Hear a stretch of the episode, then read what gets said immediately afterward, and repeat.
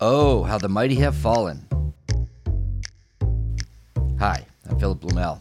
Welcome to No Uncertain Terms, the official podcast for the Term Limits Movement for the week of January 18th, 2021. Your sanctuary from partisan politics. The longest serving state house speakership in American history has reached its ignominious end. The man known as Public Official A in the documents of federal investigators, that would be 37 year veteran Representative Michael Madigan of Illinois, could not cobble together the votes of his peers necessary to keep his gravy train on track. Let's discuss the Illinois earthquake with U.S. Term Limits Executive Director Nick Tomboulides. Hey, Nick. Happy Martin Luther King Day. Well, it looks like the 37 year speakership of Illinois Speaker Michael Madigan has come to an end. That's right. Uh, we will not be shedding any tears on this podcast. Um, nope. Because it came to an end in the worst possible way. Um, by the time this guy actually left office, it was way too late. He had already done a lot of damage. Uh, but in Madigan's case, his closest associates were involved in a very bad bribery scheme. Mm-hmm. They took jobs, they took contracts, they took payments, so Madigan could be influenced. It was involving a utility company. And mm-hmm. Madigan himself might be next. Oh, yeah. In fact, that's one thing that jumped out about this is that how anticlimactic it was because he wasn't led away in handcuffs, right? He's actually not been charged. Um, he's the focus yet. of the federal yet is the focus of the federal investigation, and five of his cronies have already been charged with crimes. Um, some are pleading guilty, and some aren't. But he lost his speakership by the fact that it was so clear that this scandal is um, real. ComEd admits this, by the way, that they're involved in this. That's the largest utility in Illinois. And so, so many of the Democrats in the House had said that they will not vote for him as Speaker that he couldn't cobble together the 60 votes necessary to keep that position. And so they gave it to someone else. And that's with a poof, he's gone, and that legacy of unchallenged power vanishes. Yes, and um, you know his office was raided by federal agents. Basically, what happened? This public utility they funneled over a million dollars to his associates for no-show jobs, mm-hmm. hoping that would get him Madigan to support 150 million dollar uh, windfall legislation for them. Mm-hmm. I'm thinking, you know, maybe this change was engineered so Illinois would not have the shame of an active House Speaker going to prison. Well, I mean, I'm surely that's what the Democrats are worried about. I mean, they're not worried about having justice served. I mean, we know this because in the Illinois House there was a call for a investigation by the House itself, and of course the House is completely dominated by the same party as the Speaker, Michael Madigan. In the final vote of that committee, there was a three-three vote, which basically means that because the Democrats have control of that committee, that it's quashed that investigation. But as part of that investigation, some new information did come out, uh, and that is that there was a huge email dump from ComEd, the largest utility in Illinois, and it showed all these discussions about these no-show jobs and everything, and also the new information was that uh, Madigan kept trying to weasel in to get the quote-unquote property tax work of the utility for his own firm, which specializes in that kind of work. And so there's actually new allegations coming out as a result of this further investigation. Yeah, and, and people have speculated for years that Madigan, uh, we don't know exactly what he's worth, but people have speculated that throughout 37 years in office or whatever it was, I mean, he's become one of the richest people in the state of Illinois. Um, not that there are many people left living in Illinois um, because they're all leaving, but he's one of the richest people in Illinois because he's got this racket where his firm he elects the local uh, property appraisers, and then people hire his law firm to handle their property tax appeals. Um, so he's he's already got his tentacles in so many different corrupt buckets. Um, we can say this is sad, but it's certainly not surprising because we see this everywhere. I mean, New yeah. York State, we had the 38 year uh, New York legislator, 20 year House Speaker, Sheldon Silver, he was a Democrat, went to prison for corruption.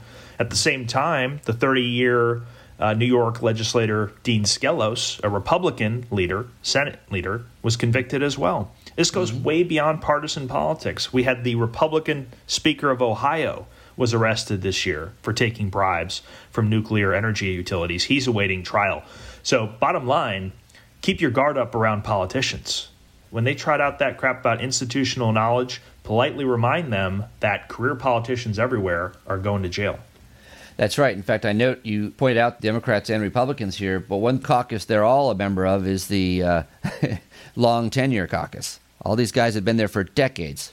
And soon the orange jumpsuit caucus. And, and by the way, Madigan's not off the hook. He's public official number A in these documents. He's referred to in these uh, emails from ComEd as our friend. And there's no question who it is.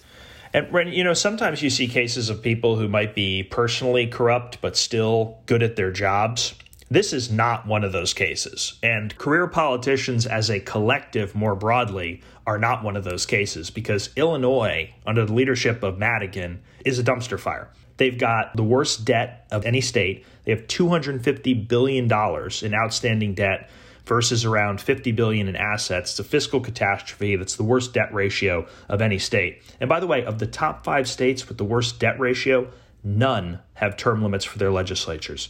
Illinois, New Jersey, Connecticut, Massachusetts, New York. Of that group, only New Jersey has term limits on the governor. And so I would ask rhetorically if political experience was really the be all and end all, if politicians get better with more time in office, as all of these Washington insiders allege all the time, wouldn't each one of these states be doing very well? Wouldn't Springfield, Illinois, be a utopia with impeccable finances? Instead, it's it's a corrupt cesspool, and the blame is squarely with Madigan and the career politicians. Well, they're doing a good job of stealing money, so if that's your aim, I think that they score very high marks. yeah. Well, let's talk a little bit about the replacement for Madigan because, you know, the uh, committee squashed the House investigation of Madigan, the internal investigation. And the committee that was conducting the investigation was chaired by a gentleman named Chris Welch, who, it turns out, is who the Democrats chose to lead them as the new speaker to follow Madigan, a longtime ally of Michael Madigan but there is something else sort of interesting about this gentleman that came out this week. They've been asking about how he's going to, uh, you know, fix the legislature and its uh, reputation it has uh, for corruption. And one of the things that came out of his mouth is that he likes the idea of having term limits on the speakership. Are you impressed by that? Not really, mm. especially because he's calling for a, a leadership term limit around 10 years um, so it's like right now, Illinois has a has basically a cancer. Illinois government, not the state. Yeah. The state is great. People are great. Oh yeah, sure. But Il- Il- Illinois government in Springfield has a cancer, and that's like putting a band aid on it. Um, you really got to treat this problem aggressively. You need term limits for the entire legislature, not just a flimsy term limit on the leader. And I think the jury is still out.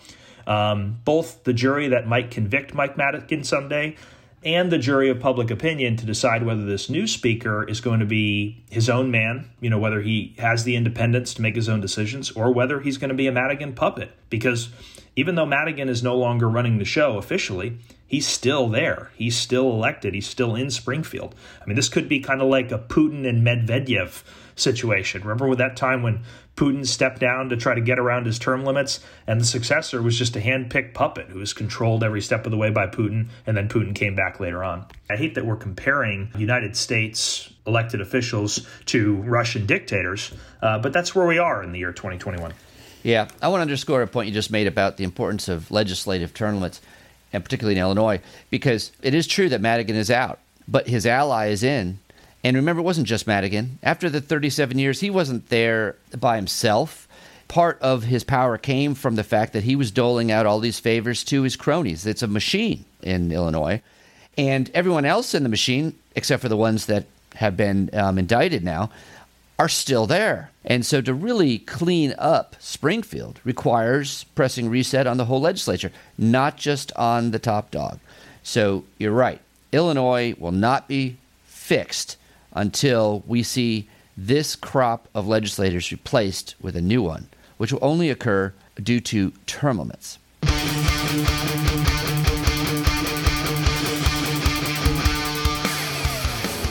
For U.S. Senator Bill Cassidy of Louisiana, it's not enough to lie.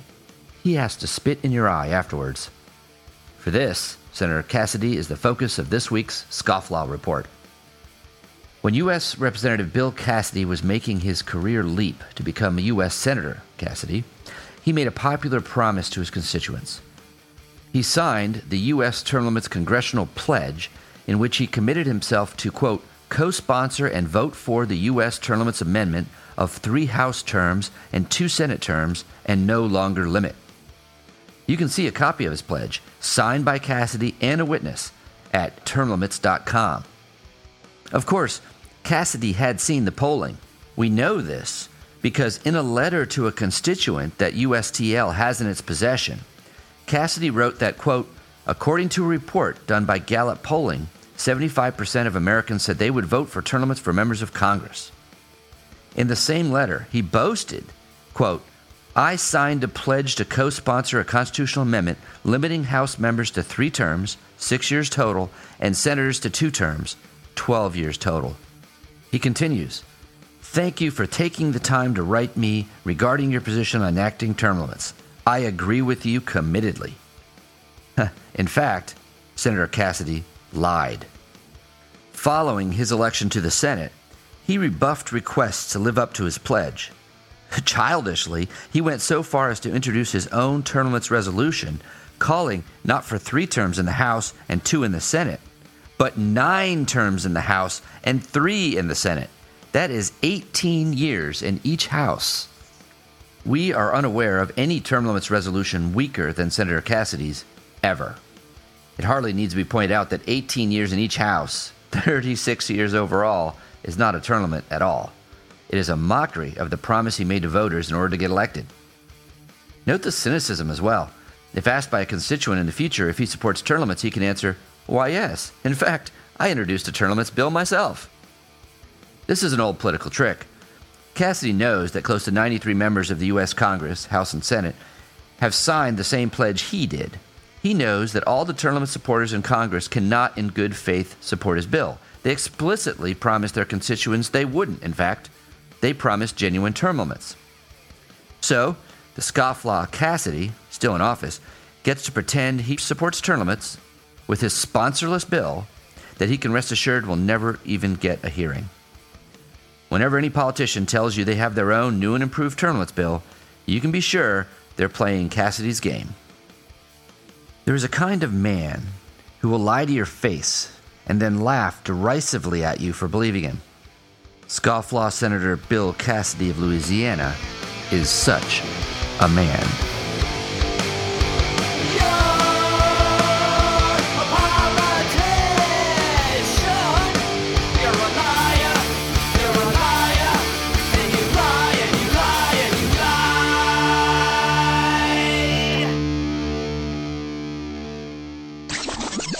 So, Nick, the legislative sessions are opening across the country. Do we have any news this week on the term limits convention resolution? We've got a new filing in South Carolina, in the South Carolina House of Representatives, to be more specific. Um, there's no resolution number yet, uh, but we know that term limits convention will be filed by Representatives Jason Elliott, mm-hmm. Robert May, and Cal Forrest. Uh, so we'd like to send a shout out to them and thank them for having the guts and principles to file this great bill. Great.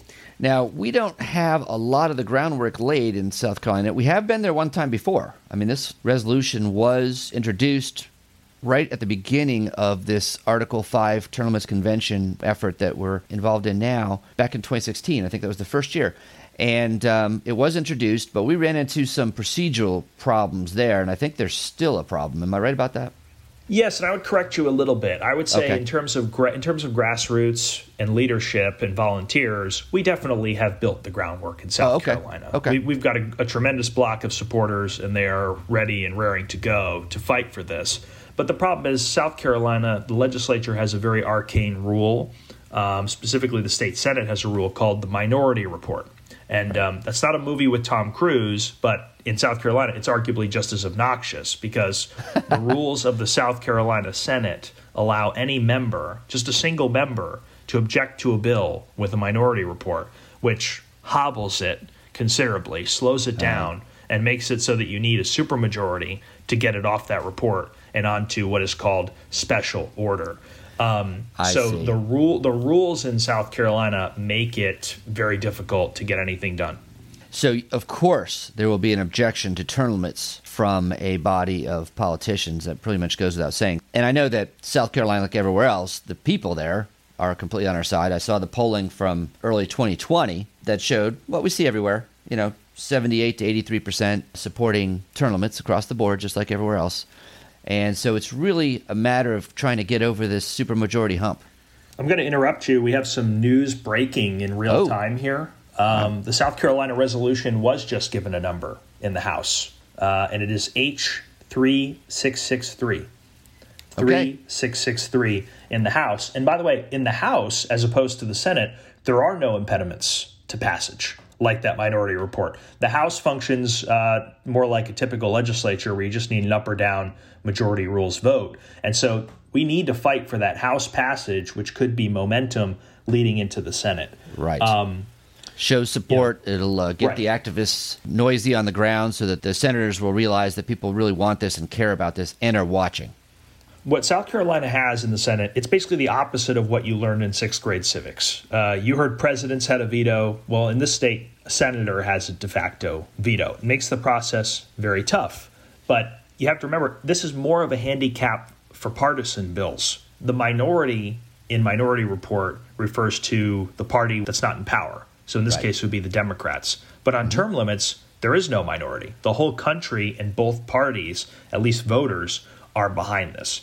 So mm-hmm. I'm not saying that we do not have a chance. It's just going to be an uphill climb, and we're all going to have to work very hard in South Carolina. Okay, but we definitely have a good chance to get it passed through the House, which is a first and a very important step. And so we will put our efforts into it, and we have a good chance of succeeding in that one House for sure. Absolutely. This is a public service announcement.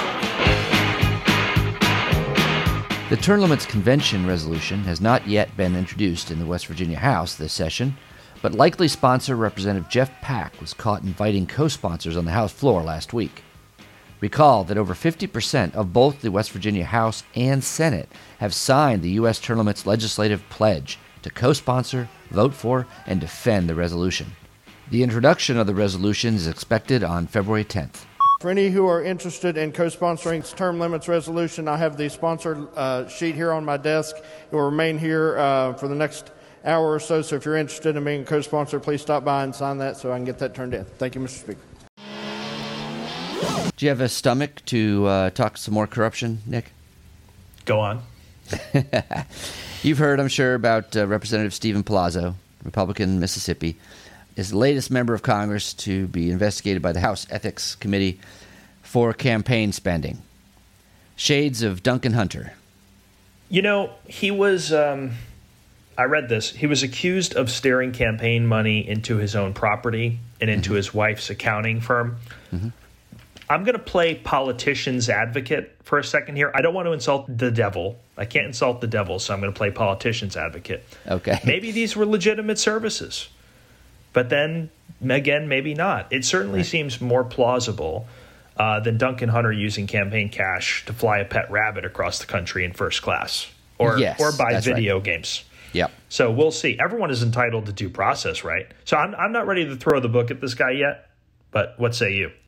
That's fair. Um, I did read over the details, and I understand why he's being investigated for sure. The roll call uh, reported uh, a few weeks ago that uh, Palazzo has spent about two hundred thirty thousand dollars from his campaign funds since 2010 on his car expenses, uh, purchases associated with his own home upkeep, a lot of reimbursements to himself, payments to his brother.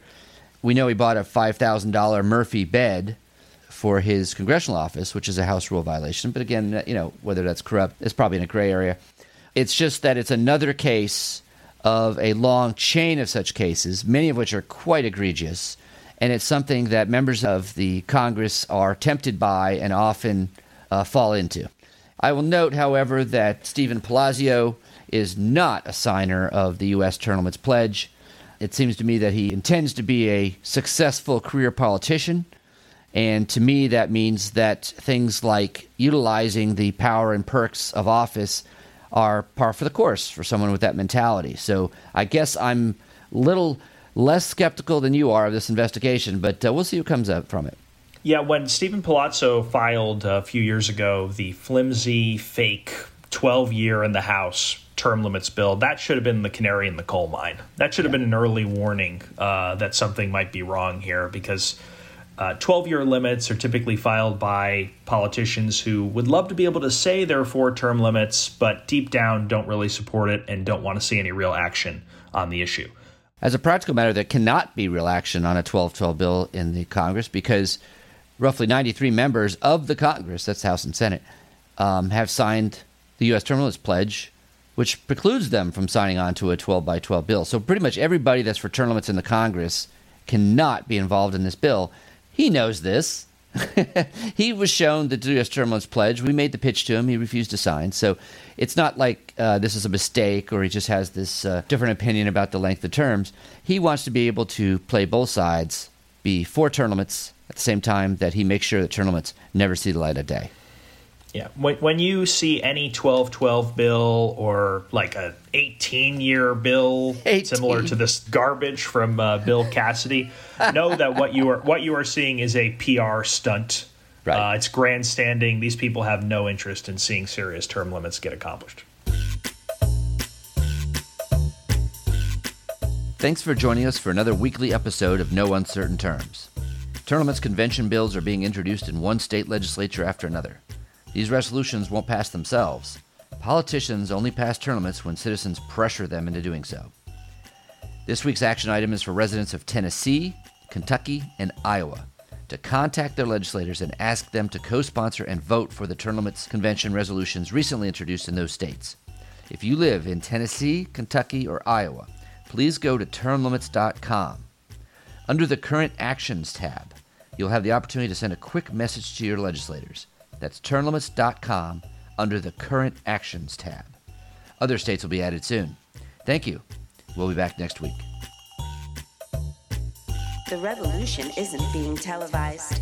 Fortunately, you have the No Uncertain Terms podcast.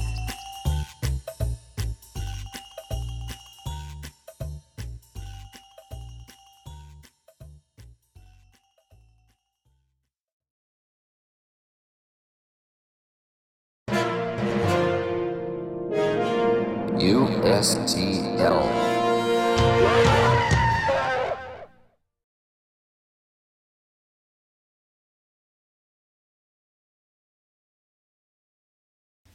We, we need a T-shirt that says like power plus tenure equals corruption, and then on the back it says term limits. Oh, that's nice.